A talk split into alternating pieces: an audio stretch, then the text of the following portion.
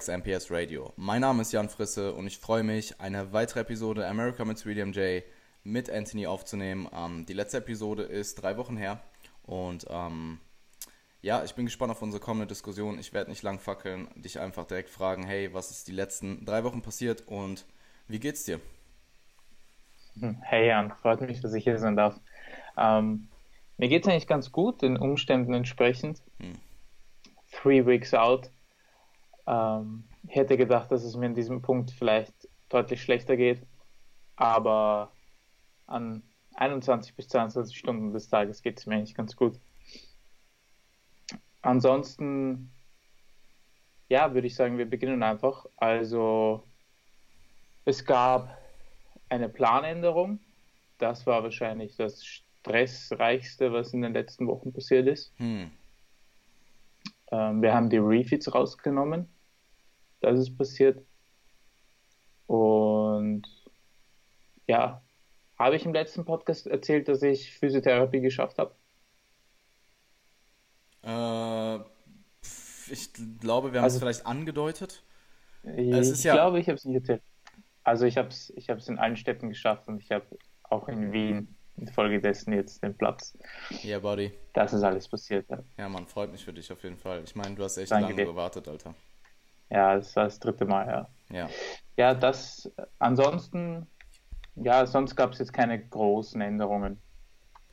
Ich warte gerade noch auf die Antwort von Alberto auf den Check-in von gestern, äh, in dem ich ihn gebeten habe, die Kalorien nochmal zu senken. Äh, ich bin ich bin der Athlet, der den Coach stresst und meint, ey, let's do more. Und er muss mich dann immer zügeln, also mal sehen, was er antworten wird. Aber ja, ich merke gerade einfach, das, was ich eh wusste, wird mir gerade wieder bewusst und zwar peeled, peeled, peeled werden, also wirklich shredded werden. Ja. Yeah. Takes, takes a lot of work and time. Absolut. And, ja. ja, wir werden auf jeden dieser Punkte eingehen. Mhm. Um, ich würde ich meine, du hast es gerade schon gesagt, ähm, dass du jetzt, der erste Wettkampf ist drei Wochen entfernt, du bist three weeks out aktuell. Ähm, wie war das mit den restlichen Wettkämpfen danach? Wann sind die genau? Genau, das, der erste ist in Birmingham, wo du dabei sein wirst. Yeah. Dann fliege ich gleich das Wochenende drauf nach Chicago. Und dort wird auch in Illinois dann der erste Wettkampf in Amerika sein. Das wird Mr. Mrs. Illinois sein. So heißt der Wettkampf. Verband nennt sich NANBF. Und wurde, by the way, von Cliff Wilson empfohlen. Also ich habe den Valentin gefragt, der hier auch schon beim Podcast war, ob er nicht den Cliff fragen kann, wie das im Osten aussieht, welche, welche Shows er empfehlen kann, weil der Cliff sich vor allem im Osten ganz gut auskennt, meinte Alberto. Okay. Und der hat mir dann für auch im Osten ähm, für das Wochenende drauf die NGA in Kentucky, das ist, oh, ich habe den Namen der Show vergessen, aber es ist auf jeden Fall vom Verband NGA am 25. August in Kentucky. Also ich bleibe eher im Osten, ich werde nicht in den Westen fliegen, ich werde auch von Chicago wieder zurückfliegen. Also ich mache die zwei Shows. Hm. Und ja, ansonsten, was ich sagen kann, ist, die erste Show werde ich als Novice antreten. Das ist die BNBF. Dort gibt es keine Crossovers, das heißt, du kannst nur in einer Klasse starten. Okay. Und dann bin ich dann Novice. Ähm, zur Erklärung, als Novice kannst du immer starten, wenn du noch nie eine Show gewonnen hast oder auch keinen zweiten Platz gemacht hast. Hm. Ähm, das ist verbandsübergreifend, also egal, Hauptsache ähm, generell im Bodybuilding, ja. Also okay. wenn du sagst, ja, aber das war ein anderer Verband, das zählt nicht, ja. Da gab es letztens eine funny Story letztes Jahr mit einem Athleten bei uns im Gym. Der ist dann, ähm, der war in Amerika und ist die Woche drauf dann in Österreich gestartet und hat aber die Woche davor in Amerika seine Pro-Card gewonnen. Mhm.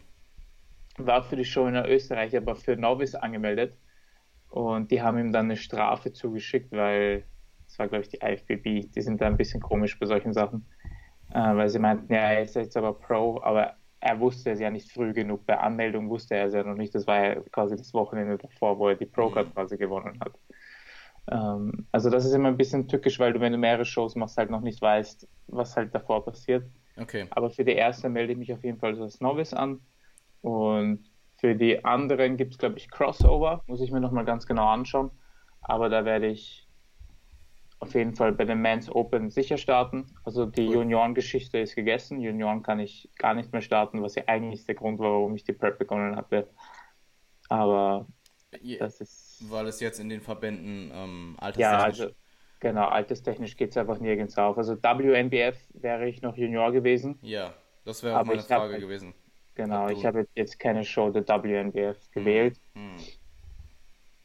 Und ich pick halt lieber eine, eine gute Show raus, beziehungsweise habe halt andere Faktoren, die wichtiger sind, als jetzt unbedingt die Tatsache, als Junior zu starten. Außerdem hat sich herausgestellt, dass es nicht wie bei uns in Europa ist, wo bei der GNBF oder ANBF 20 Leute bei den Junioren starten. Okay. In Amerika kommt es dann schon vor, dass die Klasse wahrscheinlich nur wegen dir gemacht wird okay. und du bist alleine oben. Und ja, alleine wäre natürlich echt scheiße, ne? Das ja, ist halt, absolut. das ist nicht wert. Also ich will nicht alleine wo starten, deswegen fliege ich nicht nach Amerika. Um, ähm, hast du, hat dir Cliff oder was sind genau die Kriterien für eine in Anführungsstrichen gute Show?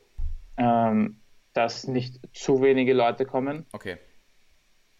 Dass äh, sie gut organisiert ist. Hm. Dass, ja, ja, ich denke. Dass man von den letzten Jahren weiß, das Judging war nicht komplett off. Hm. Ähm, zur WNBF gibt es in letzter Zeit ein paar, äh, ein bisschen viel Kritik, dass das Judging ein bisschen komisch sein kann. Okay. Vor allem was die Overall-Titel ähm, angeht dann.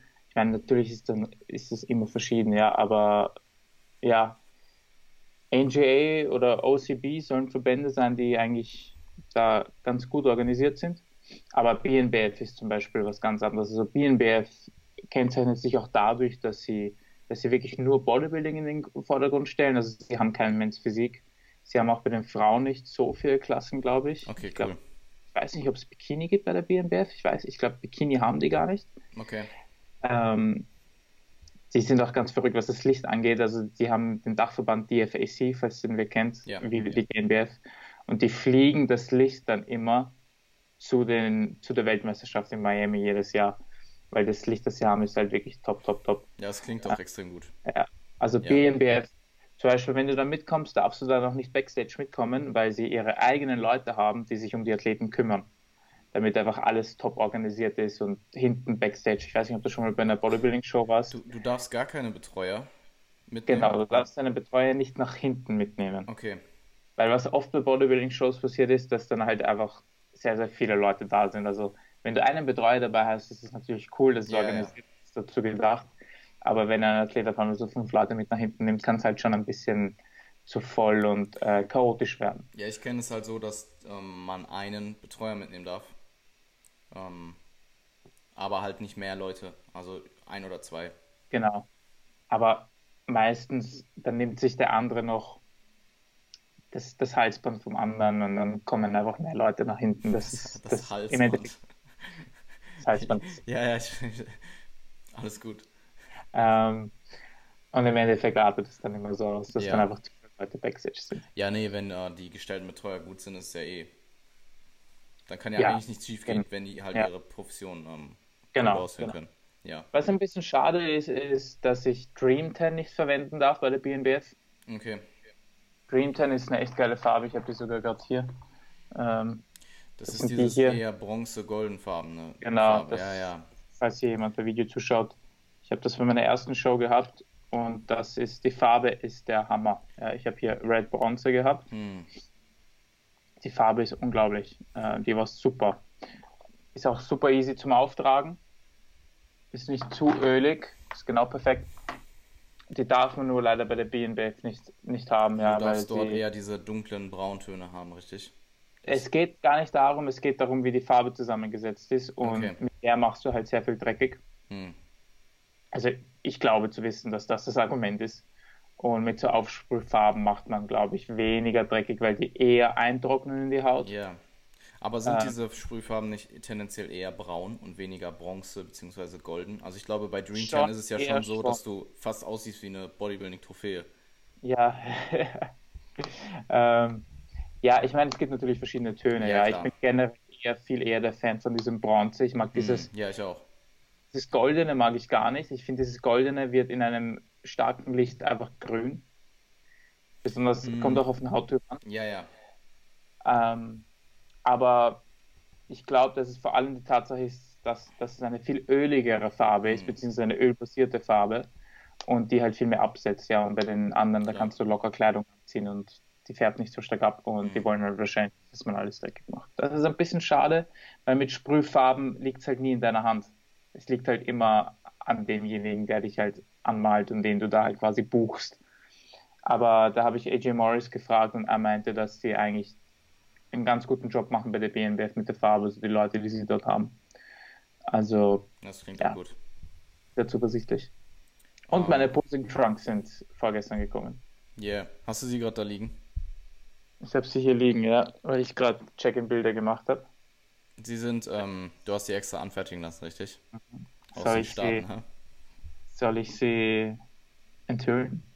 Wenn du möchtest. Das sind sie. Exklusiv für Max MPS Radio. I didn't, Anthony's I didn't Posing Trunks. I didn't go for black. Ich wollte ein bisschen was Besonderes, aber ich wollte nichts, was zu krass ins Auge sticht. Ja. Ja, gute Wahl auf jeden Fall. Ja, es ist auch so ein Velvet. Also es ist kein Glanz. Ich mag hm. so glänzende Farben nicht. Hm. Und das passt dann schon ganz gut, wenn du dunkelbraun bist, schwarze Haare. Absolut. Das ist ein Navy-Ton, richtig? Ein sehr dunkler. Ja, es ist so ein, genau, dunkelblau, ja. Mega. Ich finde, das, das ist echt etwas, was vielleicht ein bisschen unterschätzt wird. Ja? Also welche Haarfarbe hat man, welches, welche, welche, welche Farbe hat man generell auf dem Körper dann? Und mhm. also wenn du zum Beispiel, keine Ahnung, so der krasseste dunkle Typ bist und dir dann so ein hellgrün oder hellblau nimmst, ich finde, das passt dann gar nicht, ja. Hm. Wenn du aber zum Beispiel so ein blonder Typ bist, kannst du dann eher mit so einem hellen Ton gehen. Also es, ich finde, das macht dann schon einen ja. guten Unterschied, was das Gesamtpaket angeht. Und ja, ich ja, bin auch echt, wenn ich so drüber nachdenke. Ja, wenn ich so drüber nachdenke, würde ich wahrscheinlich auch mit einem relativ dunklen Blauton gehen. Weil schwarz hat jeder und ich denke halt, wenn du eine bestimmte Farbe hast, die vielleicht auch nicht so ultra oft benutzt wird, sticht halt einfach direkt ins Auge. Egal, ob du jetzt eine ja. gute Physik hast oder eine schlechte Physik, wie du ablieferst. Erstmal sieht man halt so, hey, der Typ hat eine andere Posing-Trunk-Farbe wie jeder andere und du fällst halt direkt auf. Und wenn du dann noch gut aussiehst, dann ziehst du halt die Aufmerksamkeit auf dich. Deswegen, ja, hey, genau, ja. gute Wahl. Ähm, also du bist drei und vier Wochen out. Drei, vier und fünf. Drei, vier und fünf, okay. Ja, stimmt, du, ja, ja, genau, zwei Wettkämpfe. Ja, ähm, drei. Den, ja, ja, zwei Wettkämpfe in den Staaten ja. dann. True. Genau. genau.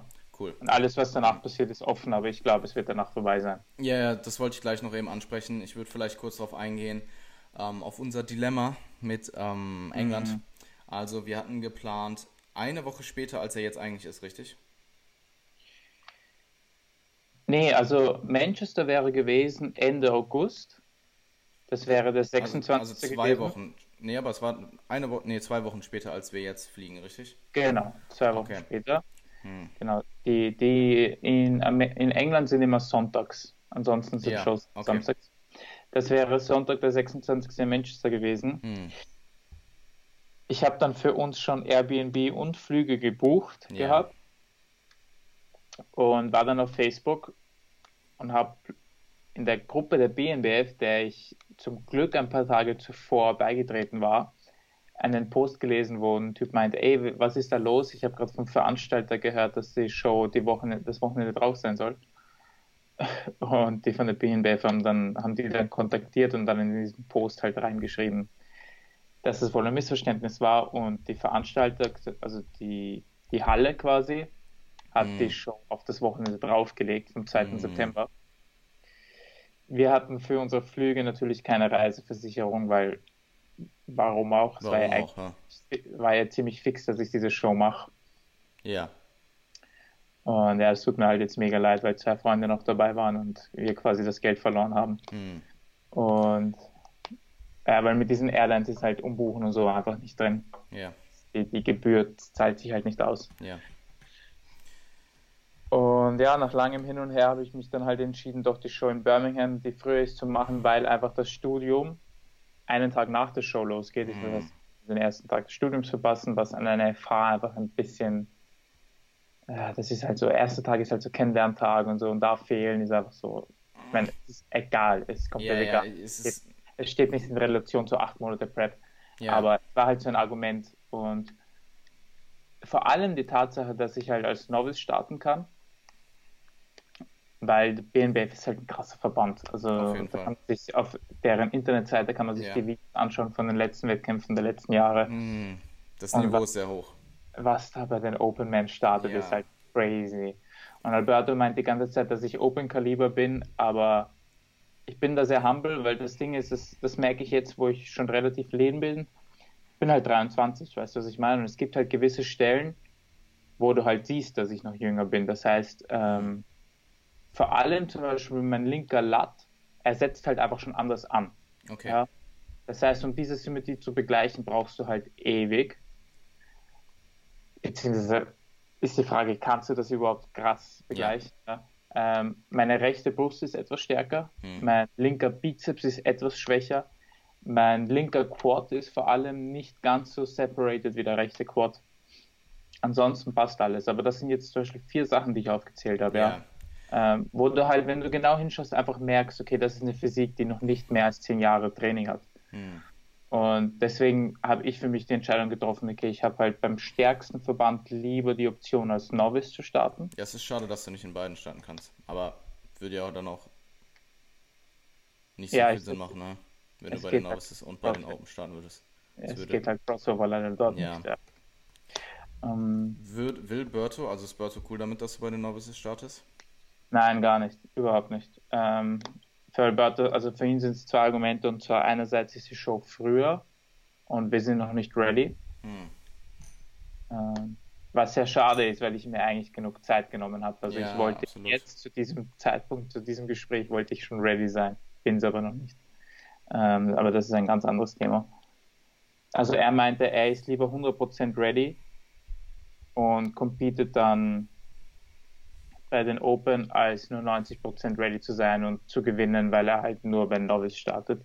Das ist so das Erste. Und das Zweite ist halt, er mag den Gedanken nicht davon, bei Novice zu starten, weil er halt findet, wenn schon, denn schon. Also man mhm. sollte, wenn, wenn man schon competet, dann einfach gleich richtig, quasi, weißt du, was ich meine? Und nicht so unter dem Kriterium, ja, das ist das erste Mal, dass ich compete oder so. Ähm, ich verstehe den Gedanken vollkommen, aber ich will competitive sein. Ich will competitive ja. sein. Und ich stehe halt lieber neben anderen Novice, die genauso 45 Jahre alt sein können und auch schon 20 Jahre trainieren können. Das mhm. ist, also wenn du die Videos anschaust, es gibt bei manchen Novice Leute, wo du dir denkst, Alter, krass, ja.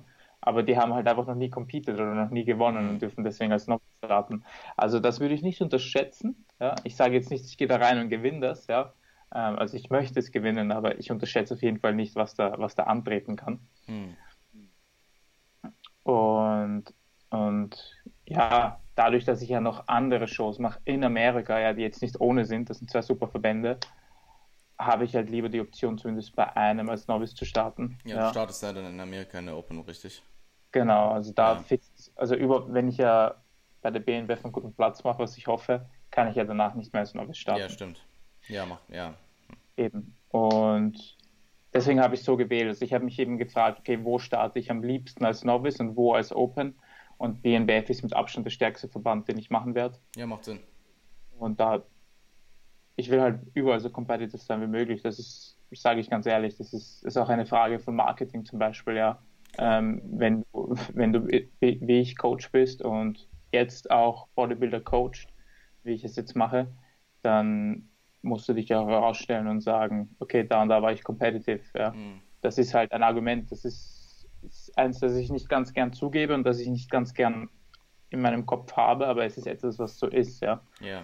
Äh, ja, äh, ja, ja, im Endeffekt kommt es halt langfristig darauf an, dass du dich immer wieder selbst schlägst. Und ich denke, wenn man sich auf den eigentlichen Prozess konzentriert, sich immer wieder selbst so. zu schlagen, immer wieder sein eigenes, ähm, sein eigenes Ich zu übertreffen, ähm, macht man, ist, wird man auf jeden Fall glücklicher, als wenn man diesen nur diesen competitive, ich muss besser sein als anderen Gedanken hat, ja. aber diesen Wettkampfgedanken, den brauchst du trotzdem irgendwo. Also in ja. die Show reinzugehen und sich zu denken, egal was für einen Platz ich mache, ich habe mich selbst geschlagen, ist eine gute Sache, aber irgendwo mhm.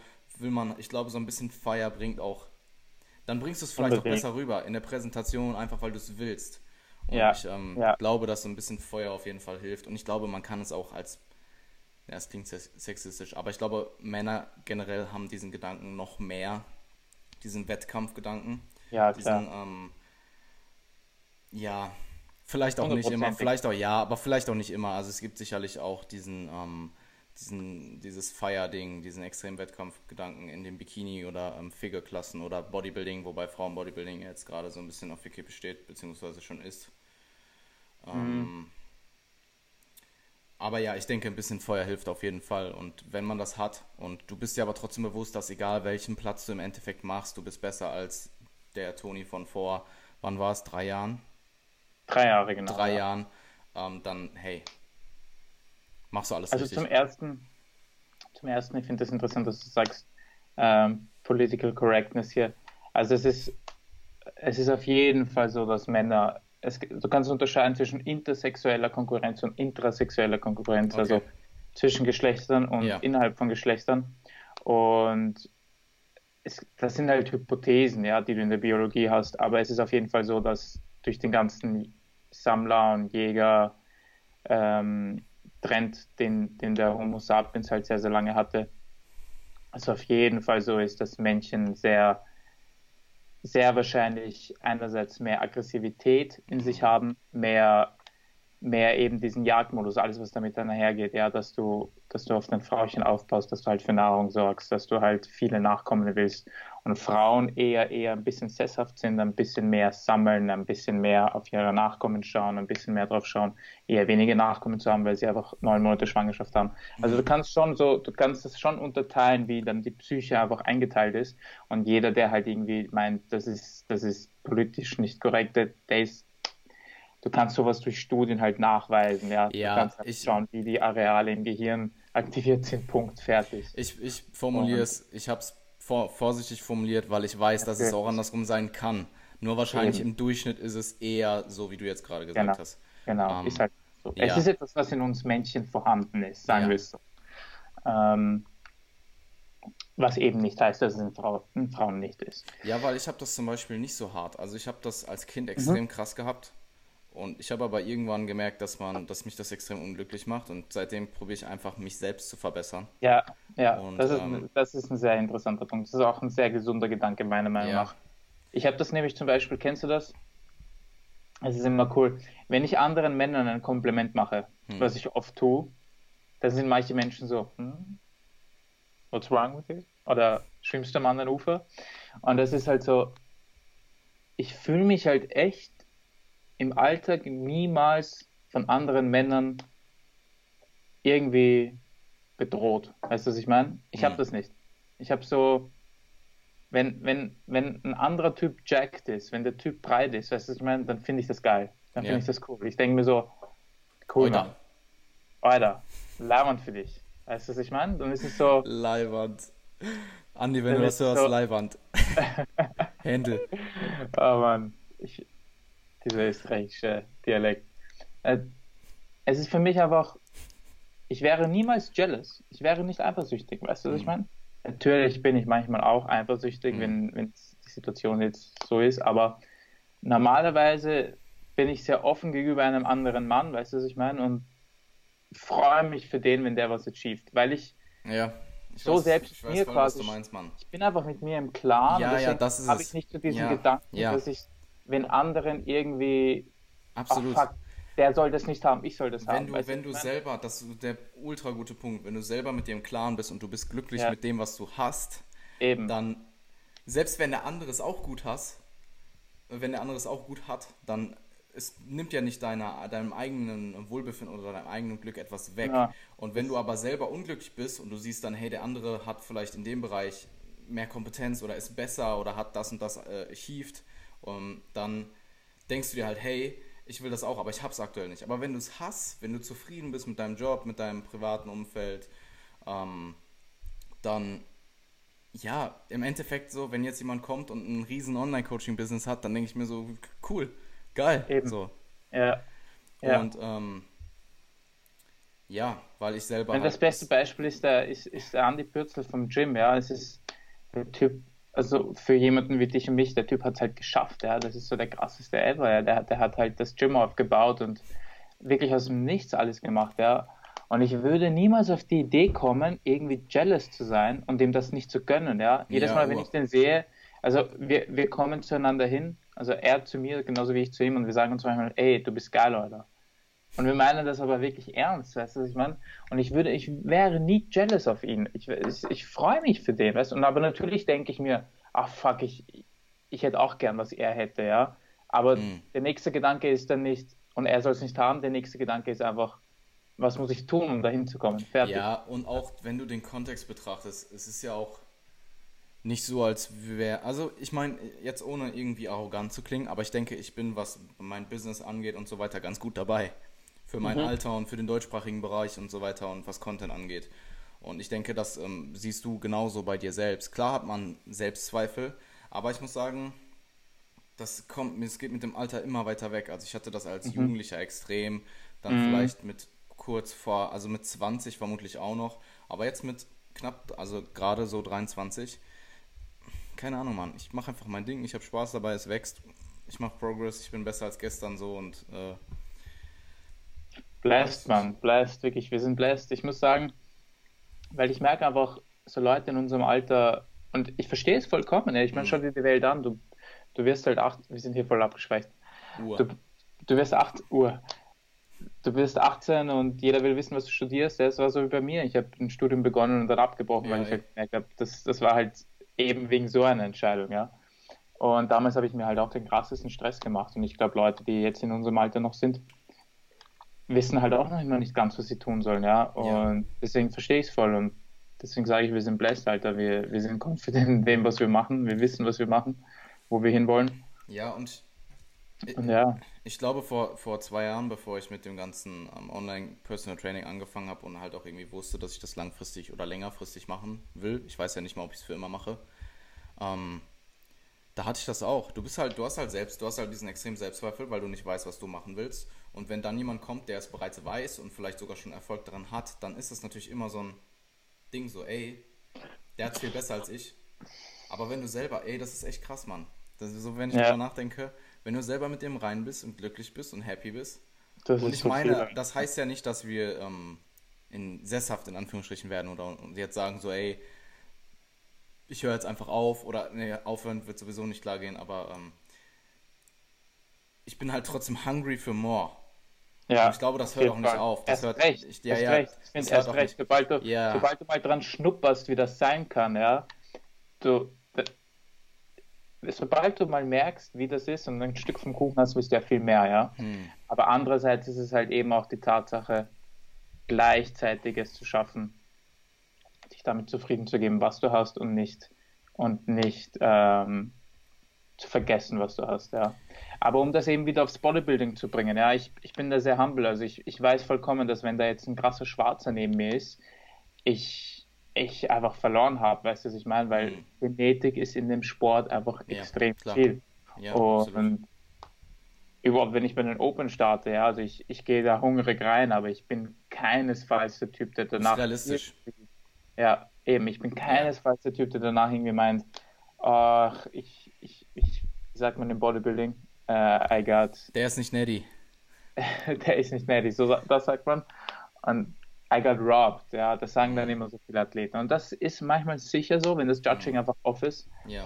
Aber ich traue mich fast gar nicht, sowas von mir zu geben, ja, weil ich mir einfach denke, es ist sowieso subjektiv, das, ja. das, muss, das, das musst du sowieso vorher schon akzeptieren.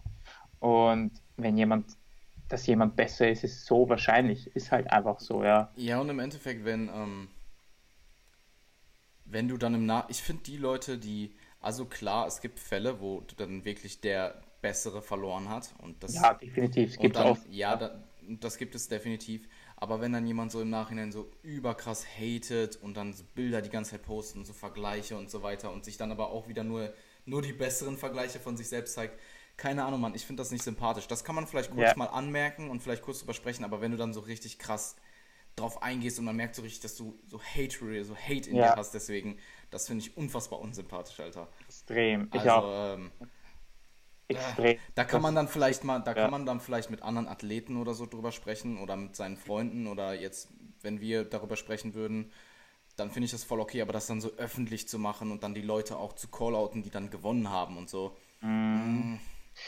Vor allem mm. in den letzten drei, vier Jahren war ich jetzt mittlerweile schon bei einigen Shows, ja. Mm. Und was ich wirklich gelernt habe, ist, du kannst nicht wiedergeben, wie es in echt aussah. Also du kannst auf Fotos und Videos nicht wiedergeben, wie es in echt aussah. Das geht okay. nicht. Es okay. ist so oft, habe ich mir gedacht, ja. ja, okay, du schaust auf diesem Vergleich jetzt eigentlich besser aus, aber du mhm. warst es in echt einfach nicht. Du warst es nicht. Mhm. Du warst nicht besser. Und das ist halt etwas, was, glaube ich, oft unterschätzt wird. Ja, absolut.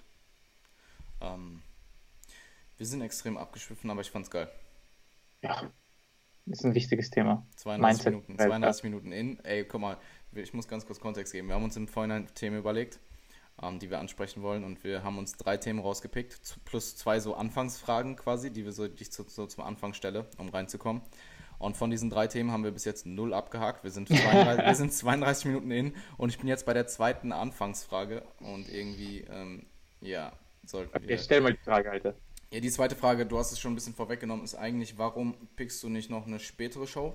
Ähm, und du hast es jetzt schon angesprochen, ist es wegen deinem Studium? Willst du vielleicht ganz kurz darauf eingehen? Wie, ja, voll. Ja. Ähm,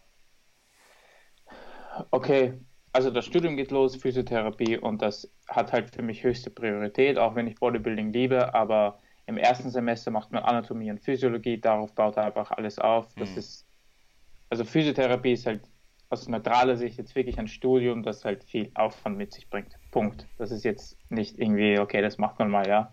Und vor allem für Anatomie will ich halt einfach nicht in der Prep sein, Alter. Also ich, natürlich habe ich Vorkenntnisse, aber lerne mal so, also jeder, der sich mal mit Anatomie beschäftigt hat, lerne mal so alle, alle Knochen, die sich in der Hand befinden, ja, und dann nochmal die Szenen, die damit verbunden sind, die Muskeln, die ansetzen, du, du wirst verrückt, ja, das ist unglaublich.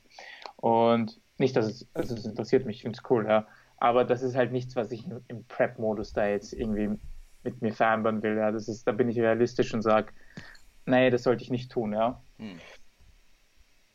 Deswegen ist viele Shows sind dann halt Ende September, Oktober, da geht halt einiges los, auch November. Also da könnte ich in Europa einiges machen, aber das ist es mir halt persönlich nicht wert. Wenn du mich jetzt aber fragst, machst du sie zu 100% nicht, sage ich halt jetzt nicht nein, weil ich war halt einmal auf der Bühne, aber das hat gereicht, um mir zu zeigen, wie hungrig ich das machen kann, ja. Und wenn ich da jetzt mich zum Beispiel bei den BNBF für die British Finals qualifizieren würde, die am 7. Oktober sind, hm, wäre auch cool, ne? Also ich weiß nicht. Aber das werde ich halt noch entscheiden. Ja. Das ist auch eine Frage, die ich Alberto stellen muss. Wie lange soll eine Prep gehen? Also sobald du ready, ready, ready bist, wie lange willst du das halten? Ja, weil das ist ein Punkt, wo du gut Muskulatur verlieren kannst, ja, mhm. beziehungsweise kannst krank werden. Ähm, Valentin hatte zum Beispiel letztes Jahr eine, der hat, der ist durch die Hölle gegangen. Er hat abnormale Absolut. Cravings bekommen, er hat ein Magen-Darm-Virus bekommen. Er musste fast drei Monate bis zur nächsten Show warten, um seinen Pro-Status zu, zu bestätigen. Also das spielt halt alles mit rein und ich will halt nicht von vornherein sagen, oh, ich mache dann länger. Ähm, vor allem, was halt bei mir dazu kommt, ist, meine Prep geht schon recht lang. Hm. Und ich habe zwei Monate lang kein Gewicht verloren, was quasi im, also wenn du zwei Monate kein Gewicht verlierst, heißt das im Endeffekt, dass du nicht wirklich im Defizit warst. Punkt. Da führt keine Ausrede dran vorbei. Ja? Hm. Psychisch war ich aber schon im Prep-Modus. Weißt du, was ich ja, meine? Ja, ich, ich ja, habe ja, hab ja nicht gewusst, dass die Kalorien zu hoch waren. Also Alberto und ich wussten das in, zu dem Moment nicht, beziehungsweise haben es realisiert. Psychisch war ich aber im Prep-Modus, weißt du, mhm. was ich meine? Absolut. Und das, das waren halt zwei Monate, die halt quasi dann jetzt zu viel waren auf die Psyche. Und ich muss, muss halt wirklich sagen, ich bin hungrig und ich habe ich es vorher noch in mir, aber ich merke halt, dass mein Leben extrem darunter leidet. Mhm und dass mein Leben nur noch das ist. Und ich mhm. kann es ändern. Ich kann nichts dagegen tun. Ich kann nicht sagen, ah oh, nein, jetzt suche ich mir noch zehn andere Hobbys und ich verbringe so viel Zeit mit dem und dem. Mhm. Es geht einfach nicht. Ja, du musst, wenn du, wenn du dieses Ziel hast, musst mhm. du halt gewisse Sachen tun. Du musst jeden Tag dich um deine Nahrung, um deinen Schlaf kümmern. Es gibt Tage, wo ich so 14 bis 16 Stunden im Bett verbringe, damit ich auf meine sieben Stunden Schlaf komme. Weil das ist halt für mich höchste Priorität. Ich will halt sieben Stunden schlafen und wenn du aber dreimal aufwachst und dann eine Stunde nicht einschlafst, ja, dann ist halt so dein halber Tag im Bett verbracht, ja. Und hm. aber das hat für mich Priorität, ja. Und ich, ich will da jetzt nicht irgendwie, ich will keine halben Sachen machen, ja. Ja, verstehe ich. Und ich, ja, ich meine, wenn du jetzt eh weißt, dass es bald vorbei ist, Eben. dann ähm, kann man vielleicht, also ich meine, seine Freunde sechs Monate zu vernachlässigen ist eine Sache, seine Mo Freunde einen Monat zu vernachlässigen ist so, oder zwei, ist halt wieder, weil bis zu einem bestimmten Eben. Grad ist es ja eigentlich quasi nicht, nicht vermeidbar. Eben. Ähm, ja. Also ich glaube, es gibt keinen, der wirklich shredded, shredded ist am Ende und es hat ihn nicht in irgendeiner Weise beeinflusst. Das gibt es, glaube ich, nicht. Das ist, glaube ich, noch nie passiert. Also ich Absolut von Johnson. Ähm, ja, ey, ganz ehrlich, als ob Luke das gar, also er hat halt nur gesagt, halt dass es einfacher ist. Er hat halt nur gesagt, dass es einfacher war, als er gedacht hat. Aber ey. Ja, ja. Ey, ich muss ja auch sagen, ganz ehrlich, so wenn ich jetzt, wenn ich jetzt so ganz neutral die Sache betrachte, es ist einfacher, als viele es nach außen hin wirken ja, lassen. Ja, wobei das dann wahrscheinlich auch deine Prep an sich ist mit der Zeit und wie du ja, dich ernährst klar. und so weiter und beim Eben. Training, weil ich meine, viele Leute ähm, wer, wie, okay, sagen wie, wir es so. Sagen wie, war das, so. wie war das? Ähm, es bringt dir nichts, wenn eine Prep zusätzlich, also die Leute, die sich damit, die damit prahlen, dass ihre Prep so ultra hart ist, mhm. ähm, weil sie sich aber selber quasi noch härter machen, als es eigentlich sein muss. Das ist halt Ur-Bullshit. Weil die Prep, ja. egal wie, wie, ähm, wie flexibel du in irgendeiner Weise noch bist und egal wie gut du alles handelst und egal wie mental stark du bist und ähm, wie viel vor, wie, wie gut du vorbereitet bist. Im Endeffekt, es wird ab einem bestimmten einfach fucking hart oder zumindest sehr, sehr hart, aber es noch zusätzlich härter zu machen, indem du, was weiß ich, ja. dich komplett isolierst, weil im Endeffekt, das sind dann die Leute, die im Endeffekt dort stehen, ihre Trophäe in der Hand halten vielleicht, aber keinen haben, der sich mit ihnen freut und Weißt eben. du, Bodybuilding ist, also halt nicht das aller, aller, aller Wichtigste auf der Welt. Egal. Eben, eben. Außer jetzt vielleicht, wenn du in der Open Class beim Mr. Olympia startest, dann kann ich das Argument irgendwo sehen, so, aber. Mhm. Was ich halt nicht mag, ist, und das ist mir bei Train Wisely immer sehr wichtig, ich mag harte Arbeit nicht nur, weil sie harte Arbeit ist. Ja, genau, das wollte ich auch. Das, das, wollte das ich ist sagen. halt so ein ja, Gedanke, den ich halt im Bodybuilding echt mm, nicht mag. Mm. Also ich, ich vielleicht habe ich in den ersten Podcast das falsch beschrieben, glaube ich ich finde, harte Arbeit ist halt extrem wichtig. Ja, ja absolut. Aber einfach wegen dem, was damit einherkommt. Ja, und nicht einfach nur, weil man sich selbst zerstört und die Sache eigentlich gar nicht gescheit angegangen ist. Und ich will jetzt nicht sagen, dass es leicht ist, weil es gibt halt Momente, wo ich mir dann wirklich denke, oh mein Gott, wie soll ich den nächsten Satz schaffen, ja? Oder was ich mittlerweile, glaube ich, schon so zehnmal hatte, war, also ich mache immer meinen Spaziergang, um meinen Need zu erhöhen. Hm.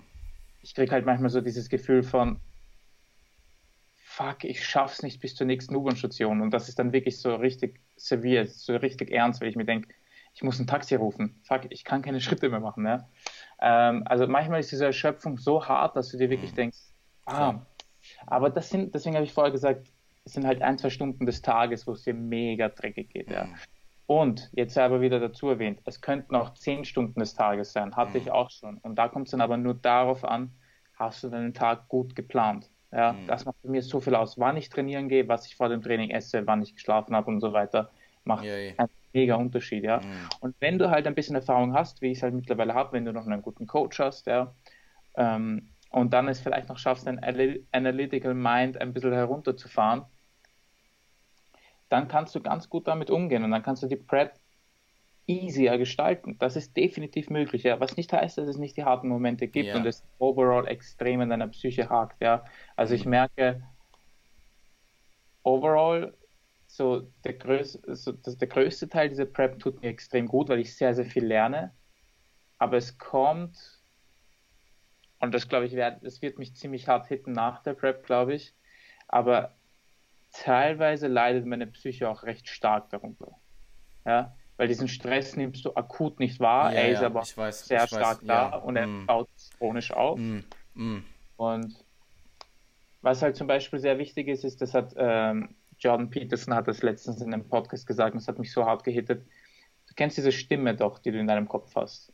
Quasi dein Ego, ja, was, mit dem du die ganze Zeit kommunizierst, ja. Mm.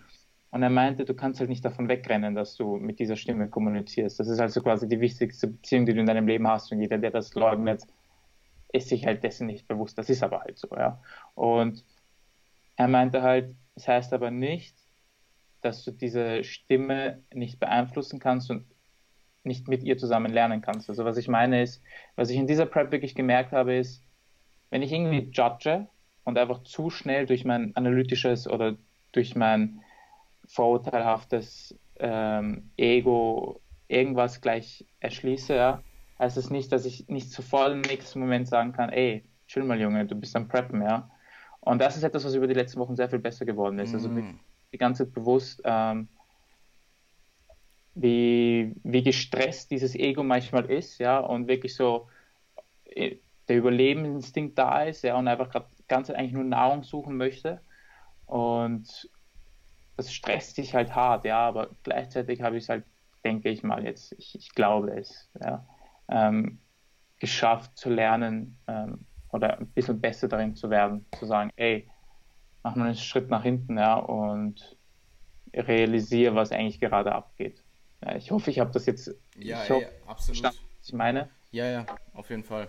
Aber äh, im Endeffekt war der Punkt, ja, die Prep geht schon recht lange und man sollte nicht vergessen, was das mit einem macht. Also man darf nicht sagen, ey, nein, nein, nein, ich kann das ein Jahr durchziehen und das passt schon. Ähm, frag mal die Leute, die dich lieben, ähm, wie es von außen aussieht. Ja. Hm. Und das, ich muss das nicht tun, um zu wissen, dass, dass ich mich ein bisschen verändert habe oder hm. jetzt gerade einfach ein bisschen anders bin. Ja. ja. Weil ich ein gewisses Ziel habe. Punkt. Ich habe ein gewisses Ziel. Das ist, und jeder, der es nicht akzeptieren kann, es gibt zum Glück niemanden, der es nicht tut. Aber ähm, mein größtes Beileid an die Bodybuilder, die Leute in ihrem Umfeld haben, die das nicht akzeptieren und ihnen es schwieriger machen. Weil die Leute, die es dir in einer Prep schwieriger machen, oh, das, das ist schade. Das ist wirklich schade, weil ich muss sagen, alle meine Kunden, schaut an alle meine Kunden, jedem Check-in, den ich bekomme, jedes Mal, wenn ich ein PT mache, jedes Mal sind sie so auf, hey, du schaffst das, du machst das, du bist am besten Weg, du inspirierst mich, das freut mich, was du machst, du machst es so mhm. gut, schaust gut aus. Das, das hilft so sehr, ja, weil ähm, manchmal brauche ich zwei Tage, um auf ein Check-in zu antworten, ja, weil ich einfach nicht dazu komme. Und es würde nie vorkommen bei den Kunden, die ich habe, dass sie meinen würden, ey, was ist los mit dir? Warum bist du gerade so, warum bist du gerade so offen? Sondern ganz im Gegenteil, die verstehen das voll, ja. Und ja. das ist so viel wert. Glaube ich. Das ist absolut. so viel. Ja. Und das im Vorhinein auch zu kommunizieren, ist wichtig, ja extrem, natürlich. Ja. Ja. Aber, Aber gut. Das, was du gesagt hast mit der Stimme im Kopf, ich weiß, dass Ryan Doris, ähm, der übrigens einen extrem guten Podcast mit Steve Hall ja. gemacht hat, oh, ähm, er hat ja auch gesagt, dass er, du kannst dir so ein bisschen überlegen, was die Stimme in deinem Kopf, wer die Stimme in deinem Kopf sein soll. Und bei ihm ist es seine Mutter, die ihm dann sagt, so, Alter, ja, mach jetzt mal so. Dann habe ich mir gerade so überlegt, Alter, wen, stell dir vor, du hast so eine Ronnie Coleman-Stimme oder so, so Ronnie Coleman, der dir immer sagt, so, Oder weiß ich nicht. Wer ist denn ja? noch krass? Wer ist denn noch krass? Ähm, hier, wie heißt nochmal dieser eigene eine Motivationssprecher? Ähm, Thomas. Ja, Thomas, Thomas, äh, Eric Thomas. Eric Thomas. Eric, ja. Eric Thomas. Stell dir vor, du hast Eric Thomas in deinem Kopf, der dir die ganze Zeit sagt, so was du, was du machen sollst. Ach, das ist ja schon heftig. Das, das habe ich mir mal, ah, das habe ich mir mal vor fünf Jahren an die Wand Wand gemalt. Uh, if you want to succeed as hard as you want to breathe, then ja. you will be successful. War das das? Ja. Uh, ja. Das ist schon ein cooler Guy. Ja. Ah. Die Wahrheit spielt sich immer im Kopf ab, ja, und aus dieser Stimme kannst du alles Mögliche machen. Ja, und ich, ich glaube im Endeffekt, das was, man, das, was super wichtig ist zu wissen, ist, dass deine Gedanken sind nicht, wer du bist, zwangsläufig. Also du hast manchmal Gedanken oder du hast manchmal Gedanken, die tauchen einfach auf dagegen kannst du auch nichts machen. Aber ob du sie dann an dich ranlässt, ist halt wichtig. Und wenn du jetzt zum Beispiel solche Gedanken hast wie, ich pack's nicht so, und du setzt dich mal hin, bleibst objektiv, mhm. gehst alles durch, so merkst, hey, ich prep gerade, das geht auch wieder weg, dann ähm, ja, ja. ist vielleicht einfacher, das zu überstehen. Und das, was du gesagt ja. hast mit dem Stress, der sich akkumuliert, auch mental, also psychologisch und nicht nur physiologisch, ähm, das kann ich dir voll, also das kann ich dir aus Erfahrung sagen, das war nach jeder Diät, wenn du wieder angefangen hast zu essen, hast du erstmal gemerkt, so, Alter, wie fuckt war ich? So, weil du kriegst halt die Kalorien ja. wieder rein und da hilft auch, da helfen auch keine paar Tage, sondern wirklich so von Woche zu Woche merkst du, wie es dir wieder mhm. besser geht. Und ich meine, ich war zwar nie peeled, aber ich war schon ziemlich lean, also zu lean, um einfach nur so eine Diät zu machen. Zum Nachhinein mhm. ist es mir halt klar. Ähm, und Alter, ich war, also die letzte lange Diät ging sogar noch, so auch was, was Beziehung zu Essen anging. Da ging es mir schon deutlich schlechter. Aber ich weiß auch, ich habe mit Mike drüber geredet. Er hat mich ja quasi kennengelernt am Ende dieser Diät. Und ich war mit ihm, wir waren ja dann mit ihm indisch essen. Und ich habe so viel gegessen, Alter. Ich saß dort und ich habe sogar halt, weil ich wollte halt nicht unhöflich sein und mehr bestellen. Aber ich mhm. habe dann so gefragt, so, ey, wollt ihr mehr essen? So im, im, Hinblick, so bitte, ja, sagt mir ja, dann können wir alle nochmal noch mal bestellen, weil ich wollte halt auch nicht unhöflich sein und ähm, mehr bestellen und auch, ich weiß auch noch, keiner wollte Dessert und ich war so. und ich, er hat mir halt dann äh, quasi, ich habe ihn dann zehn Monate später wiedergesehen in Wien vor zwei Monaten und da meinte er auch zu mir so, weil ich habe ihm dann davon erzählt, dass ich halt echt fucked war und er so, yeah. Er hat es halt gemerkt. Ja, ja, ja, ja, ja. Ich war halt acht Kilo leichter auch. Ja. Als jetzt gerade. Ja, ja, ja. Ähm, ja, cool. Es ist also, einfach so. Ja, es ist, es ist heftig. Und ich meine, ich, ähm, ich habe zwar nie gepreppt, aber ich denke, ich bin in irgendeiner Weise auf jeden Fall gewappneter, als hätte ich diese Diäten nicht gemacht, weil es wurde von Natürlich. Mal zu Mal besser. Und es waren ja lang, es waren sechs Monate die oder fünfeinhalb Monate Diät und ich habe zehn Kilo verloren und ich war nicht ja. so fett vorher. Ja, also falls hier jemand zuhört und überlegt wegen einer Prep, don't do it, solange du nicht schon mal eine Diät gemacht hast, die dich an einen Punkt getrieben hat, wo du annähernd riechen konntest, wie das sein kann, sagen wir so. Ja? Wenn du diesen Punkt noch nie gemerkt, also so diese Erschöpfung und dieser, dieser Hunger, vor allem dieser psychische Hunger, hm wenn du das noch nie gemerkt hast, solltest du nicht eine Prep machen. Ja. Ja, absolut. Weil wenn du dann preppst, musst du dich lange mit diesem Gefühl auseinandergeben und alles, was halt damit herkommt. Und das ist nicht gut, weil du willst eine Prep erfolgreich hinter dich bringen. Ja, das, was du. Und nicht gegen die Wand fahren. Absolut, stimmt. Und das ist so viel leichter, wenn man es schon mal gemacht hat. Ja, und das auch das mit dem Stress, was du gesagt hast, um nochmal darauf einzugehen. Das ist halt nicht so, der Stress akkumuliert sich halt von Tag zu Tag, von Woche zu Woche, von Monat zu Monat. Und du merkst es aber auf akuter Basis nicht so krass. Also kannst du jetzt gerade sagen, dass du heute deutlich mehr gestresst bist, overall, als gestern? Aber könntest du den Unterschied von jetzt zu von vor vier oder acht Wochen sagen? Vermutlich schon. Und ähm, ja, es, es hittet dich halt, es kann dich teilweise stark einfach so hitten. Also ich kenne das auch, ich hatte zum Beispiel Minicut zwei Tage, wo es mich einfach gehittet hat, so ganz random, so, ob, also wirklich so random in der dritten Woche, so in der Mitte irgendwo und danach ging es wieder. Ähm, und ich denke, du hattest auch so Tage, wo es gerade am Anfang irgendwie ist eine Diät ja in der Regel relativ smooth, wenn man sie gut plant mhm. und man verliert gut Gewicht und alles läuft gut. Und dann kommt irgendwann dieser eine Tag, wo es dich plötzlich so hittet. Aber ich glaube, das kommt oder ich, äh, meiner Erfahrung nach, ist es am Ende einfach so, dass es so ein Akku mal, es hat sich so stark akkumuliert, es ist einfach permanent so. Du hast ja, diese, ja, ja. es ist permanent so und das geht, das geht auch nicht weg. Das kriegst du auch nicht es weg, ist, wenn du einen Diet Break machst, eine Woche oder Deloadest. Ja, oder so. ja. Ist, es ist lustig, weil es mittlerweile ist es halt irgendwie so, es wird schlimmer und schlimmer und schlimmer, es geht alles nach unten, ja. Mhm. Aber jetzt, jetzt könnte, das wäre auch ein guter Übergang, warum ich keine Refits mehr habe. Jetzt ist es irgendwie so, okay, es geht leicht wieder rauf. Ja, und da spielt halt vieles mit rein. Äh, einerseits ist es die Euphorie, weil bald die Shows mm, endlich ja, sind. Ja, ja. Im Endeffekt mache ich es wegen den Shows, ja. Äh, nicht nur, aber das ist halt das, das ist halt quasi dein Ziel. Andererseits ist es auch so die Gewohnheit, like am Anfang, also am, ich habe niedrigen Blutdruck, ja. Und jedes Mal, wenn ich aus dem Bett aufstehe in der Früh, muss ich einmal so zwei Minuten sitzen. Ja. Mhm oder wenn ich Back-Extensions mache, ja, haut es mich jedes Mal danach auf. So, also halt einfach mir wieder ein bisschen schwarz vor Augen. Oder wenn ich zu lange am Klo sitze und so. Also generell, wenn ich zu lange sitze und liege und dann schnell aufstehe, wird mir sofort schwarz vor Augen, ja. Ich habe zum Glück noch nicht gehabt, dass ich ein Passout hatte. Ähm, das passiert manchen Athleten. Hm. Aber es ist schon merkbar. Und mittlerweile ist es so, dass es normal ist. Like, ich bin es komplett gewohnt. Vor drei Monaten, wie das begonnen hat, war es halt jedes Mal so, fuck, was ist los? Wie, wieso kriege ich keine Luft? Weißt du, was ich meine? Also mhm. diese Erschöpfungszustände werden irgendwie normal. Ja. Ich gehe auch sehr langsam. Am Anfang hat mich das aufgeregt, weil ich irgendwie gemerkt habe, dass jeder schneller gegangen ist als ich. Mittlerweile ist es so, ich bin halt smooth, ja, ich gehe halt chillig durch die Gegend. Also diese, alles was so, auch der Hunger, ja, und da, da kommt es jetzt zu den Refeeds, deswegen habe ich Alberto jetzt schon wochenlang genervt, dass ich keine Refeeds mehr haben will ich habe halt, ich habe keinen Hunger. Ich, ich, ich bin nicht hungrig. Ja? Also das einzige Mal, wo ich wirklich hungrig bin, ist meistens, wenn ich in der Nacht aufwache. Hm. Da kriege ich dann so Cravings, da kriege ich dann so richtig harte Cravings. Cravings oder Hunger? beides, also so richtig Hunger, okay. also mein Magen knurrt und ich habe Bock, jetzt einfach die ganze Küche aufzuessen, ja. Meistens gönne ich mit einem Protein-Feeding, äh, mit dem Eiweiß, das am wenigsten schmeckt, das ich habe, das ist ein Schokokasein.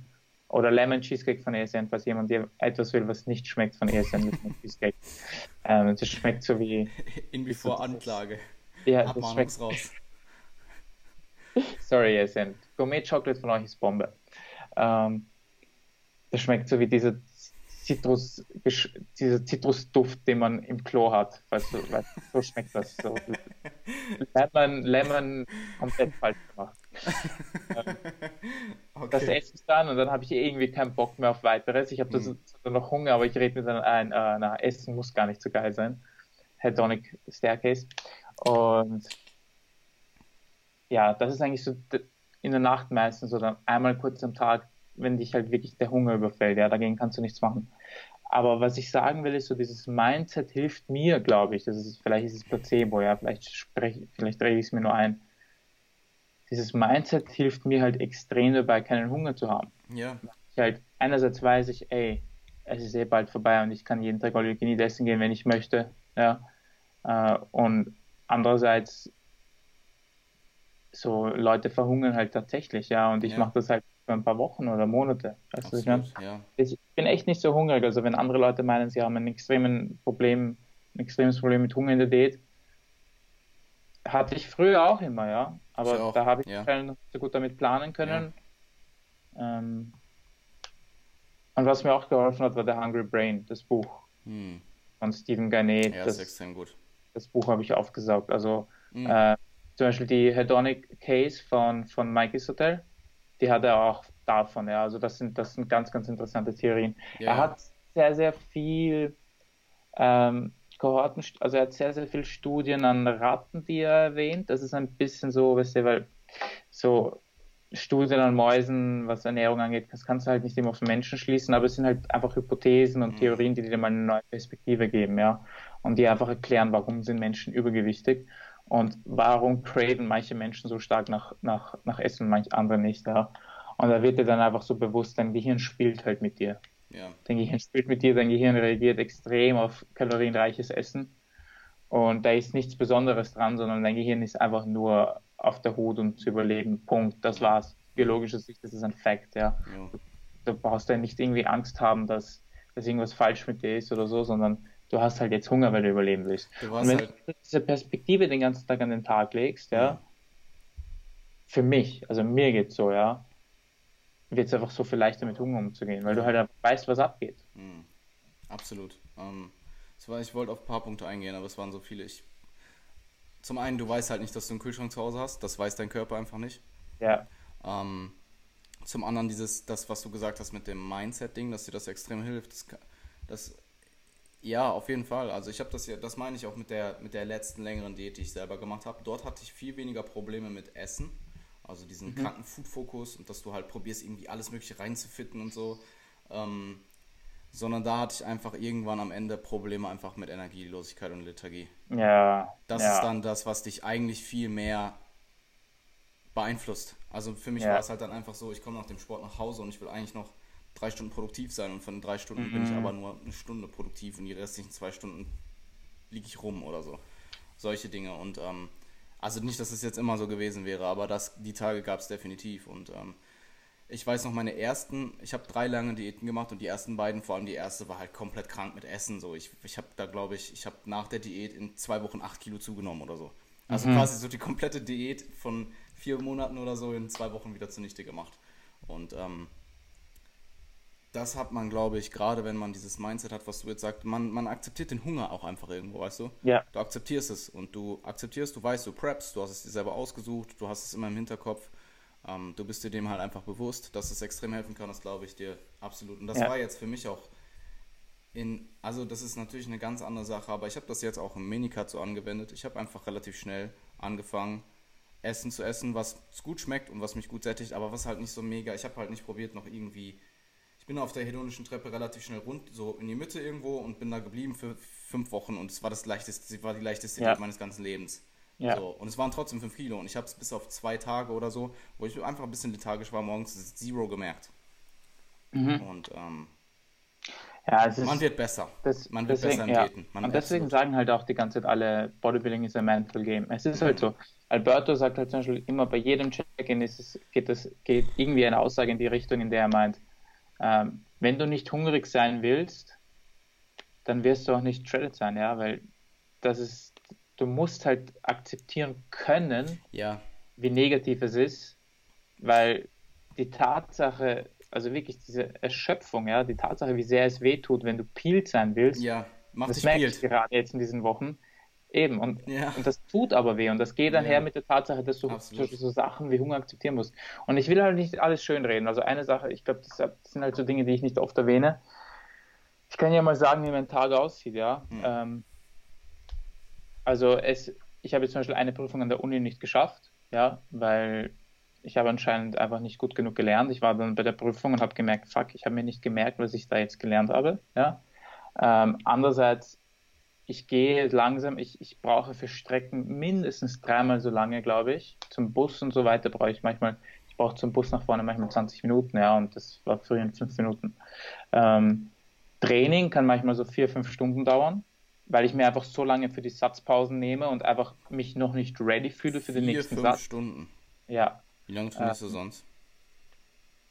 ist halt schwer zu sagen, weil ich bin halt auch im Gym, wo die Leute sind und so weiter. Aber sagen wir ein Training, das so eineinhalb bis zwei Stunden dauert, dauert jetzt doppelt so lang. Fünf Stunden, wie überlebst du das? Ja, du machst halt, also du restest extrem lange, ha? ich reste extrem lange, ja. Okay. Ja. Und trinke dann manchmal noch so ein bisschen was Süßes, esse vielleicht einen Apfel zwischendurch. Ähm, das hilft ganz gut, ja. Das haben wir im vorletzten Podcast mit Alberto besprochen. Ähm, Intro-Workout. ich habe es jetzt, ja, Intro-Workout, ich habe es jetzt integriert. Ähm, Cool. Allein placebo-mäßig hilft es eigentlich ganz gut. Ja, ich glaube auch nicht nur placebo-mäßig. Also genau seit dem Podcast sind halt wirklich die Einheiten sehr lang geworden, ja. Mhm. Aber bewusst. Deswegen, deswegen mache ich halt auch immer noch Progress, ja, weil meine Satzpausen halt so lang sind, ja. Also gestern Hip Thrusts, ich habe Hip Thrust ges, äh, gesupersettet mit einer, mit, mit Rudern. Für beide Übungen eine Stunde, zehn Minuten gebraucht. Einfach nur mal, damit die Leute den Kontext bekommen. Und ob das jetzt das Beste ist, ist halt die Frage, ja. Aber andererseits auch so Sachen wie, ähm, wenn du dir dann, wenn du dir dann Essen machst, ja, wie du bist halt teilweise nicht mehr ansprechbar. Ja, und das Ja. generell ist so viele Dinge, glaube ich, die ich gar nicht selbst realisiere, was diese Prep mit mir macht. Ja. Ja, Also gut, ich dass will die. Schattenseiten, ich will die Schattenseiten nicht, ähm, nicht verbergen und ich will auch nicht sagen, dass sie nicht da sind. Hm. Ja. Was ich nur sagen möchte ist, wenn du nicht in der richtigen Ausgangslage bist, psychisch, um diese Dinge zu akzeptieren und gut mit ihnen umzugehen, dann fressen dich diese Dinge auf. Ja. Ja, ich meine, stell dir vor, du bist schon im Vorhinein mega aggressiv und so und hast schon Ja. Aggression, Aggressionsprobleme und so weiter. Ich glaube dann, du bist halt nicht du, wenn du hungrig bist und irgendwann bist du halt permanent eigentlich hungrig. Und dann kannst Ja. du es halt entweder akzeptieren, so wie du jetzt, und das Beste irgendwie rausmachen oder halt komplett abfacken. Aber das sind dann auch die meisten Leute, die halt gar nicht erst starten, weil sie halt dann abbrechen. Ja. Ähm, ja, ich meine, wenn also- ich jetzt an den Moment denke, wo, wo ich dann gelesen habe, dass die Show in, in Manchester verschoben wurde, ey, das ist die ersten fünf Minuten wusste ich nicht, wie ich mental damit umgehen soll. Das war so emotional, hat mich das einfach Mhm. komplett gestört. Einfach vor allem, weil ich auch wusste, dass du und die anderen zwei Freunde halt eben auch Geld ausgegeben haben, ja. Hm. Da habe ich mir gedacht, fuck, ich hätte es noch nicht buchen sollen, ich, ich hatte die Tickets für die Show noch gar nicht. Aber dann denke ich mir wiederum, wäre mir das in meiner ersten Prep passiert, wäre ich zehnmal schlechter damit umgegangen. Ja, weil für mich war dann so, nach den ersten zehn Minuten war dann so der Gedanke, okay, fuck, es bringt mir jetzt nicht, jetzt vor dem Laptop zu sitzen und ins Leere zu Ja, starren. ja, ja, okay, ja. kann ich jetzt tun, ja. Ja, ey, ey, ganz ehrlich, wir sind ja auch nicht, also ich gehe davon aus, dass es bei den anderen beiden genauso sind. Ich bin dir null böse, so, die haben halt abgefuckt, nicht du. Ja, So, von daher äh, mach dir keinen Kopf deswegen. ja, ja. Ähm, ja, sollen wir noch, ähm, du hast bereits angesprochen, dass die Refeeds raus sind. Ähm, Genau. Was, was sind die primären Gründe dafür? Wir sind noch nicht ready und haben nicht mehr viel Zeit. Das war's. Das Fährst, war's, du, ja. fährst du Es- besser? Findest du es, ist es einfacher, ist Low. Days zu Ja, es ist hitten? lustig. Mir, mir, taugt es gerade sehr, sehr. Ja. Ähm, ich habe seit jetzt fast zwei Wochen machen wir das Hm. und es geht mir eigentlich besser, als es mir gehen sollte, denke ich. Also Ich merke nicht, dass ich jetzt schon länger keinen Refit mehr hatte. Ich weiß, also das muss ich aus neutraler Sicht halt sagen, ich weiß, dass es mir besser gehen würde, wenn ich Refits gehabt hätte, weil ich halt einfach, du merkst halt, wenn du, wenn du, wenn du lean bist und Refits machst, wie es dir am nächsten Tag geht. Ich war jedes Mal bin ich schneller gegangen, Leute haben mich gefragt, warum ich, warum ich freundlicher bin, warum ich mehr Energie habe und warum ich aktiver bin. Mhm. Das ist halt, das sind Fakten, ja, aber einfach intrinsisch, psychisch geht es mir trotzdem sehr gut. Ja. Wie gesagt, die Erschöpfung ist eh schon normal, deswegen spricht halt nichts mehr dagegen, am Schluss die Refits rauszunehmen, weil mhm. du bist eh schon so in dieser Phase, wo du weißt, okay, jetzt gerade ist es halt schier, jetzt gerade ist es nicht schön, ja. Ähm, aber ihr habt jetzt die Refeeds auch einfach rausgenommen und dafür zwei mehr Low Days gemacht und nicht die Refeeds rausgenommen und dafür die Low Days erhöht. Nein, wir haben Kalorien ja. nicht draufgetan. Nein. Ich, ich würd, mich würde das so hart interessieren, ob es. Also es ist ja eh mega individuell, ob jemand von einem, also das ist ja auch, ich glaube, das ist auch dein Standpunkt, ob jemand von Refeeds profitiert, ist ja, ja voll kontextabhängig und individuell ja. ähm, abhängig vom, ähm, vom Individuum halt. Aber mich würde wirklich interessieren, ob es physiologisch einen Unterschied gibt, ob du meinetwegen zwei ja, bis drei Tage Refeeds versus ähm, vier bis fünf Low Days, die halt umso mehr sind, oder einfach sieben Low Days, aber ja. alle ein bisschen höher. Mich würde so hart interessieren, Mann. Ich glaube, ich glaub, wenn du drei Refeeds machst ja, und die wirklich bei deinen Erhaltungskalorien liegen, hm. dass es schon einen Vorteil hat. Hormonell, glaube ich, passiert da ein bisschen was. Aber wie gesagt, Martin McDonald hat. Ich habe jetzt fuckst du dann nicht die vier Tage mehr ab, weil du bist ja tiefer wieder. Das eben, ist, eben, ja. eben die Frage, die ich interessanter finde, ist, und die ist auch noch nicht ganz geklärt, wie viel Fett kannst du in einem Tag verlieren? Hm. Und ich glaube, manche Leute fahren zum Beispiel in Minicuts dann ein bisschen zu aggressiv, wenn sie so über 50% Defizit machen. Ähm, weil ich glaube, es gibt irgendwo eine Grenze, wie viel Körperfett du innerhalb von zwölf Stunden verlieren kannst. Hm. Ja. Ähm, weil es gibt halt anabole und katabole Prozesse ja. und wenn du halt einfach zu lange zu viel Defizit hast, wird einfach mehr Muskelabbau eine Rolle spielen für dich. Ja, es ist halt auch immer so, es ist nicht nur wichtig, zum Beispiel, warum ein Anfänger, warum ein Anfänger Muskulatur äh, aufbauen kann und Fett verlieren kann, ist ja vor allem davon abhängig, dass er sehr, sehr wenig mit Muskelabbau zu rechnen hat. Du und ich, die wir trainieren schon jahrelang, wir haben halt ständig Muskelabbau, genauso wie wir Muskelaufbau haben. Ja.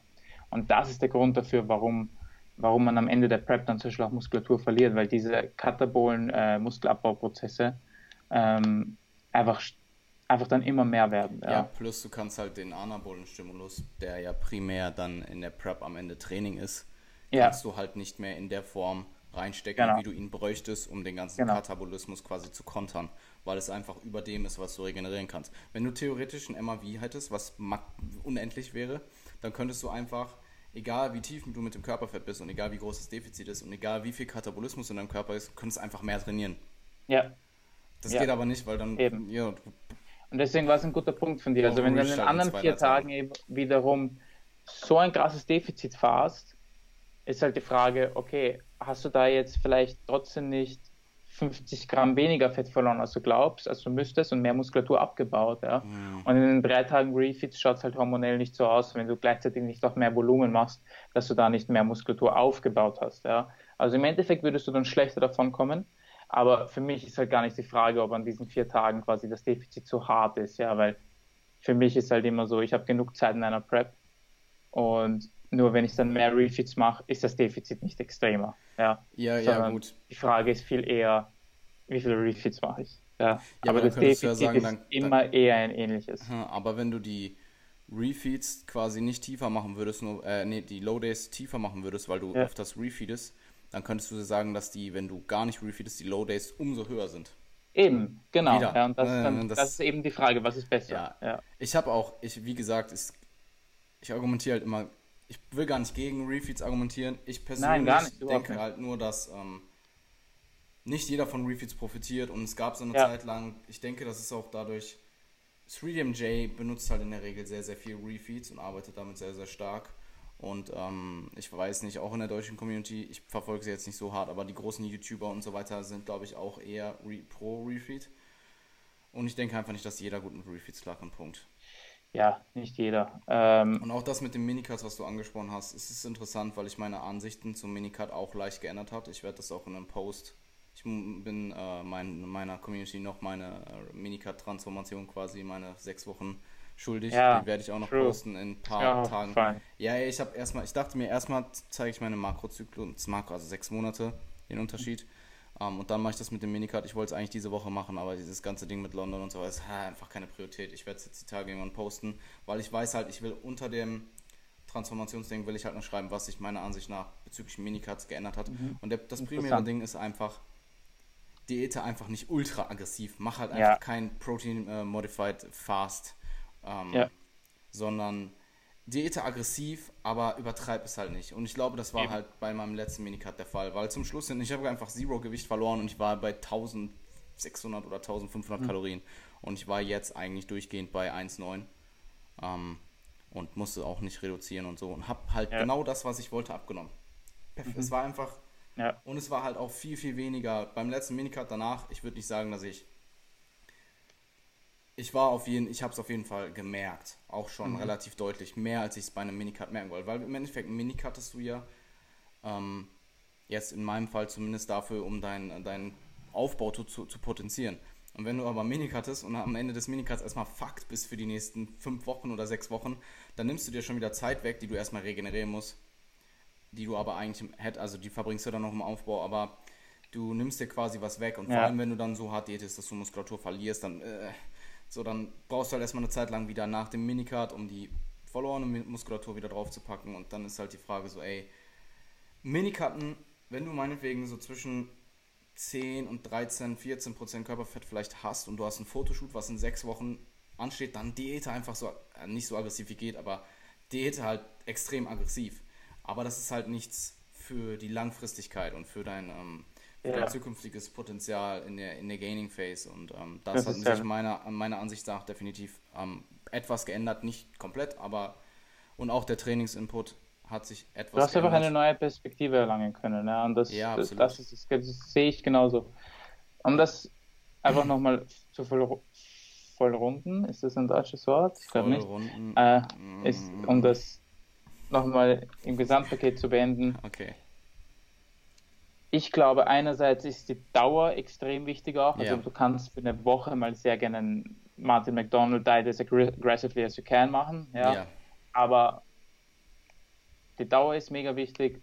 Deine Situation, ja, wo dein Settling Point ist, wie du damit umgehen kannst, wie oft du schon datet hast, das alles, was du mit deinem Volumen machst, weißt du, was du mit deinem Volumen machst. Ähm, was ich gar nicht mag, ist, wenn Leute 60% Defizit machen, das Volumen gleich lassen. Das ist so warum tust du das? Ähm, und andererseits eine Unterscheidung, weil hier sind halt, glaube ich, die meisten Leute eher naturale Zuhörer.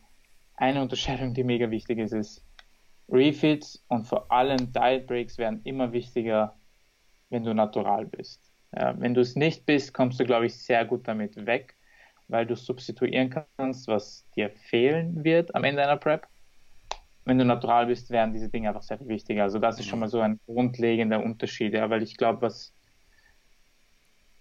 es kommt halt oft vielleicht von Leuten, die nicht ganz natural sind, dass sie meinen, ja, naja, Refeeds habe ich nie gebraucht und so weiter. Ja, ja warum nicht? Die nicht ganz natural äh, sind. ja. Ähm, also das ist eine sehr wichtige Unterscheidung. Und dann ist es halt eben eine individuelle Situation. Also ich bin halt jemand, Diet Breaks, mega geil. Mhm. Refeeds, super, ja. Aber jetzt zum Beispiel am Ende der Prep, nee, brauche ich nicht. Ja. Vor drei ja. Monaten Refits rausnehmen, keine Frage. Warum sollte ich das tun? Ja, ja absolut. Ich hatte genug Zeit, mhm. ich, ich habe gefunden, dass sie mir helfen, also spricht alles dafür. Jetzt mittlerweile ist es so, mh, hm, es tut eh schon weh und ich habe auch Stress. Ich weiß nicht, ob ich fertig werde zur ersten Show. Also lieber rausnehmen, ja, weil ich kann damit umgehen, ja, und ich bin halt in einem die, die Waage geht halt konstant herunter, mir gefällt das alles, ja. Also es ist halt wirklich sehr kontextabhängig. Ja, und ähm, ja, absolut. Und äh, ja. also ich finde es halt interessant, weil ich weiß zum Beispiel von Steve und auch von AJ, dass sie ihre Meinung zu Refeeds halt eher in Kontra-Refeeds äh, in, in Kontra geändert haben. Mhm. Ähm, und auch halt wohl die Erfahrung mit ihren Klienten gemacht haben. Mhm. Und ähm, für mich ist es, ich bin so im Zwiespalt 50-50. Bei manchen Klienten programme ich es oder ich frage generell einfach erstmal nach Präferenz. Willst du einmal oder zweimal die Woche mehr essen? Punkt. Wenn ja, dann mhm. sind deine Low Days tiefer. Wenn nein, dann hast du mehr an den Low Days.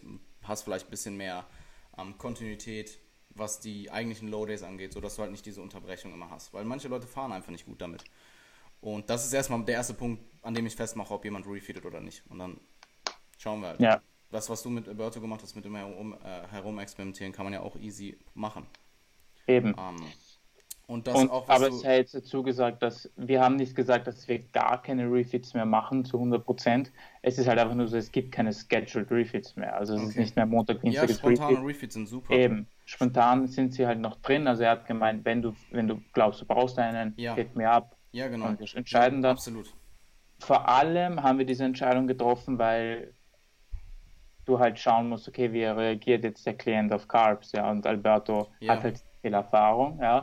Er, er, würde sehr gut damit hinkommen, wenn er mir, wenn er mich so und so pieken lässt, ja. Hm. Aber wenn er mich davor zwei, dreimal mal kurz Probe laden lässt, ist es halt noch einmal auf eher Nummer sicher, ja, also auf eher Nummer sicher, also ist es noch einmal sicherer, ja, als komplett ohne Refit für die letzten sechs Wochen in die Peak Week zu gehen, ja. Also das war auch ein Argument. Es sind halt einfach nur keine geplanten mehr da. Absolut und ähm, das mache ich auch im Übrigen mit Minicuts. Ich programme in Minicuts in der Regel nie Refeeds.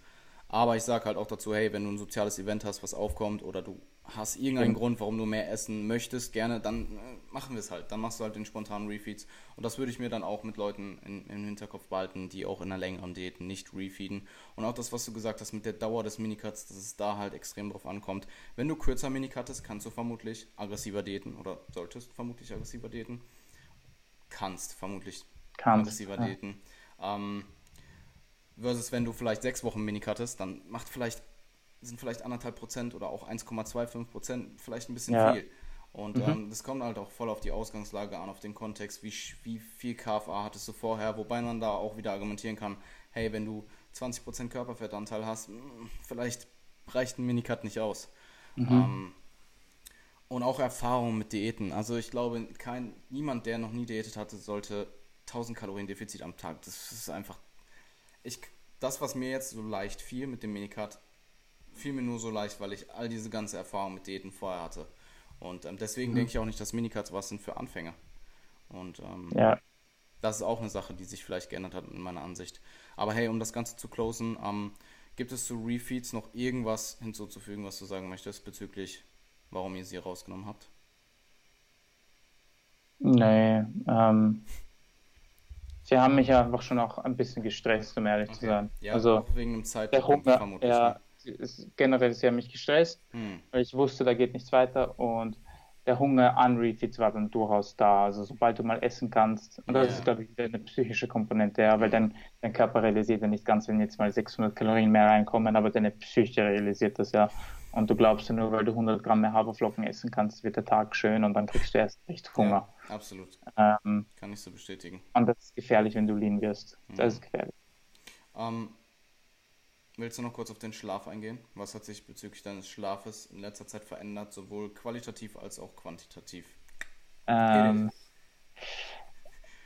also ich habe ich hab mir geholt ähm, GABA, Glycin, Vitamin C und Magnesium hatte ich schon und ja, Melatonin hatte ich auch schon. Also GABA und Glycin sind dazugekommen zu meinem Stack.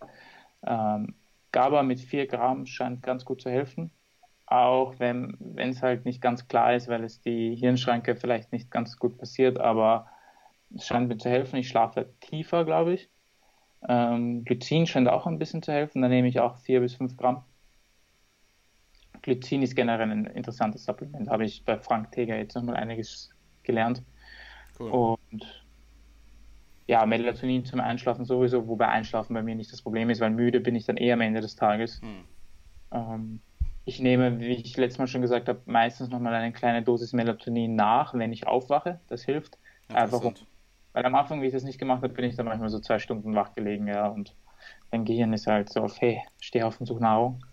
Ähm, und du schläfst dann halt eher früher ein, weil du wieder müde wirst. Hm. Ähm, ich habe eine Blaulichtfilterbrille, die habe ich eh schon lang, die habe ich damals durch dich entdeckt. Ähm, ich habe ich hab sieben Vorhänge, ja, okay. die tue ich alle übereinander, damit es halt ganz, ganz, ganz dunkel ist. Jetzt im Sommer, das habe ich jetzt vor ein paar Tagen gemacht, das scheint auch zu helfen. Ich Hast du eine Schlafmaske? Das, ja. aber die tue ich halt, glaube ich, oft runter. Das ist, also ich, ich, muss jedes Mal wieder rauf tun, wenn ich aufwache. Ich weiß nicht, wie früh ich sie runter tue, während ich schlafe. Okay, ich glaube, man reißt sie sich einfach runter, glaube ich. Nee, ich wach damit auf. Äh, ja, das ist interessant, ja. Mhm. Ohrstöpsel habe ich manchmal drin, weil jetzt ähm, kippe ich das Fenster, damit es halt ein bisschen kühler ist. Ein kühler Raum ist wichtig beim Schlafen. Also generell die Schlafumgebung ist halt sehr, sehr viel wichtiger als jegliche Schlafsupplements oder so. Ja. Also dunkel, sehr, sehr dunkel, nicht so viel Blaulicht vorm Schlafen, Melatonin, falls du es brauchst. Ähm, kühler Raum. Ruhig, kühler Raum, ja. Und ich wache zwar mindestens einmal auf, jede Nacht. Es ist ewig her, dass ich eine Nacht durch, durchgepennt habe. Aber durch die ganzen Supplements und halt, dass ich eh drauf schaue, dass es dunkel ist und so, schlafe ich, wenn ich schlafe, ganz gut. Aber wie gesagt, manchmal wache ich so drei, vier Mal auf. Ja. Und das macht sich dann Gehst halt. Gehst du dann so auf Toilette? Gehst du jedes Mal auf Toilette? Nicht jedes Mal, nicht einmal, nein. Also meistens gehe ich dann halt, ja, aber ich muss nicht unbedingt so viel, ja, weil ich einfach drauf schaue, das ist wieder etwas, hm. ich trinke mehrere Stunden vorm Schlafen gehen, nur noch so einen Schluck, wenn überhaupt. Okay. Ähm, mein Salzkonsum ist auch sehr regulär und eher niedrig, was mit dem Blutdruck blöd ist. Ich merke es jedes Mal, wenn ich eine salzreiche Mahlzeit habe, dass es mir danach sehr viel besser geht, aber ist mit dem Gewicht und so halt ein bisschen anstrengend. Ähm, vor allem, wenn man der Peak Week, Peak Week entgegenkommt, sollte man schauen, dass man den Salzkonsum konstant hält. Ja, und, ja, ja, es sind jetzt eh einige Punkte, die ich erwähnt habe, aber wie gesagt, andererseits muss ich halt akzeptieren, dass es nicht ganz perfekt ist. Ja. Und hm. sobald ich wieder mehr Körperfett habe, was sehr früh nach dem Wettkampf hoffentlich passieren wird, werde ich wieder besser schlafen. Ja, absolut. Und ich, ich meine, im Endeffekt, es ist, jeder hat das Problem. Ja, es ist bei mir halt schon sehr früh auf. Leider. Es ist, es ist witzig, dass du das mit dem Salz und dem Wasser sagst, weil ich war gestern Abend All You Can Eat Sushi essen. Mhm. Und ähm, ich esse halt extrem viel Salz. Also ich bin einfach, ich salze auch extrem stark und ich habe halt gestern extrem viel Sojasauce gegessen und ich bin in der Nacht aufgewacht und wollte was trinken.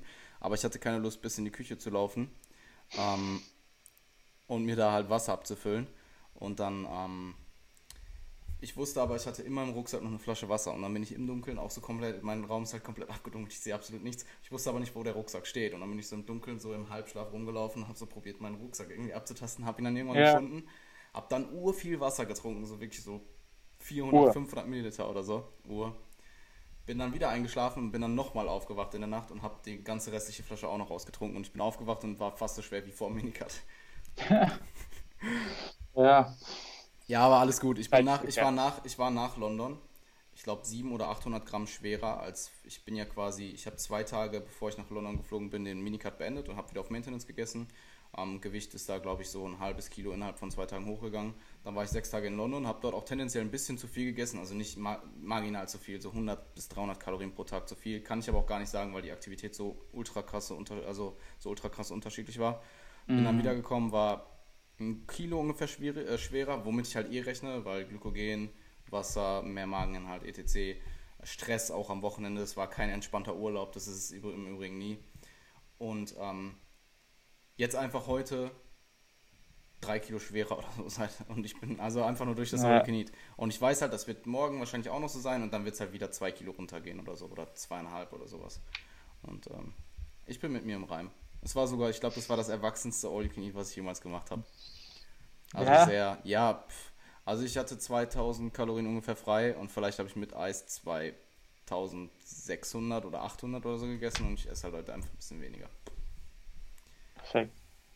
Ja, wir sind ja. schon mit 5000 plus Kalorien aus dem All You Can Eat rausgegangen und das ist halt äh, schon, das ist Weil halt du All You Can Eat sagst, weil den einzigen Fehler, den ich gemacht habe, ist, dass ich in der Diät nur ein einziges Mal Sushi gegessen habe.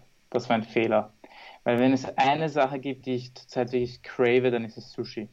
Ja, wir gehen in Wien. Ah ne, geht nicht, ne? Du hast noch eine Show danach. Ja, es ist halt mein Lieblingsessen. Und da merkst du halt wieder die Konditionierung. Ja? Also für mich, ich habe Sushi halt immer mit All You Can Eat kennengelernt. Mhm. Und deswegen ist es für mich auch immer nur die Option, entweder All You Can Eat oder ich kaufe mir nicht so acht Stück Nigiri. Das habe ich ja, noch nie verstanden. Das musst du machen, Bro.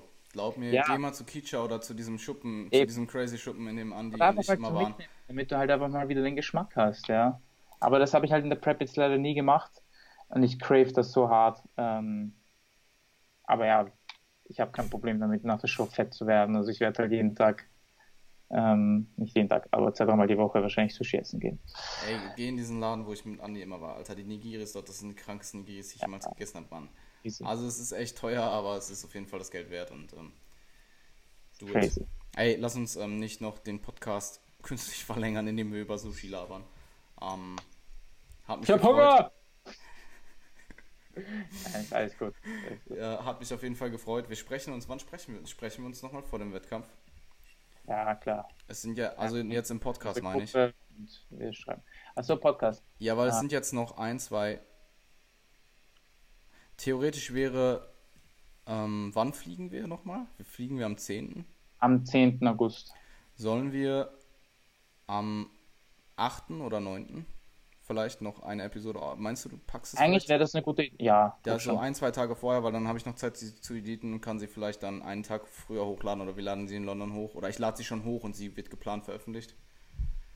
ja, cool. Dann könnten wir eine davor machen.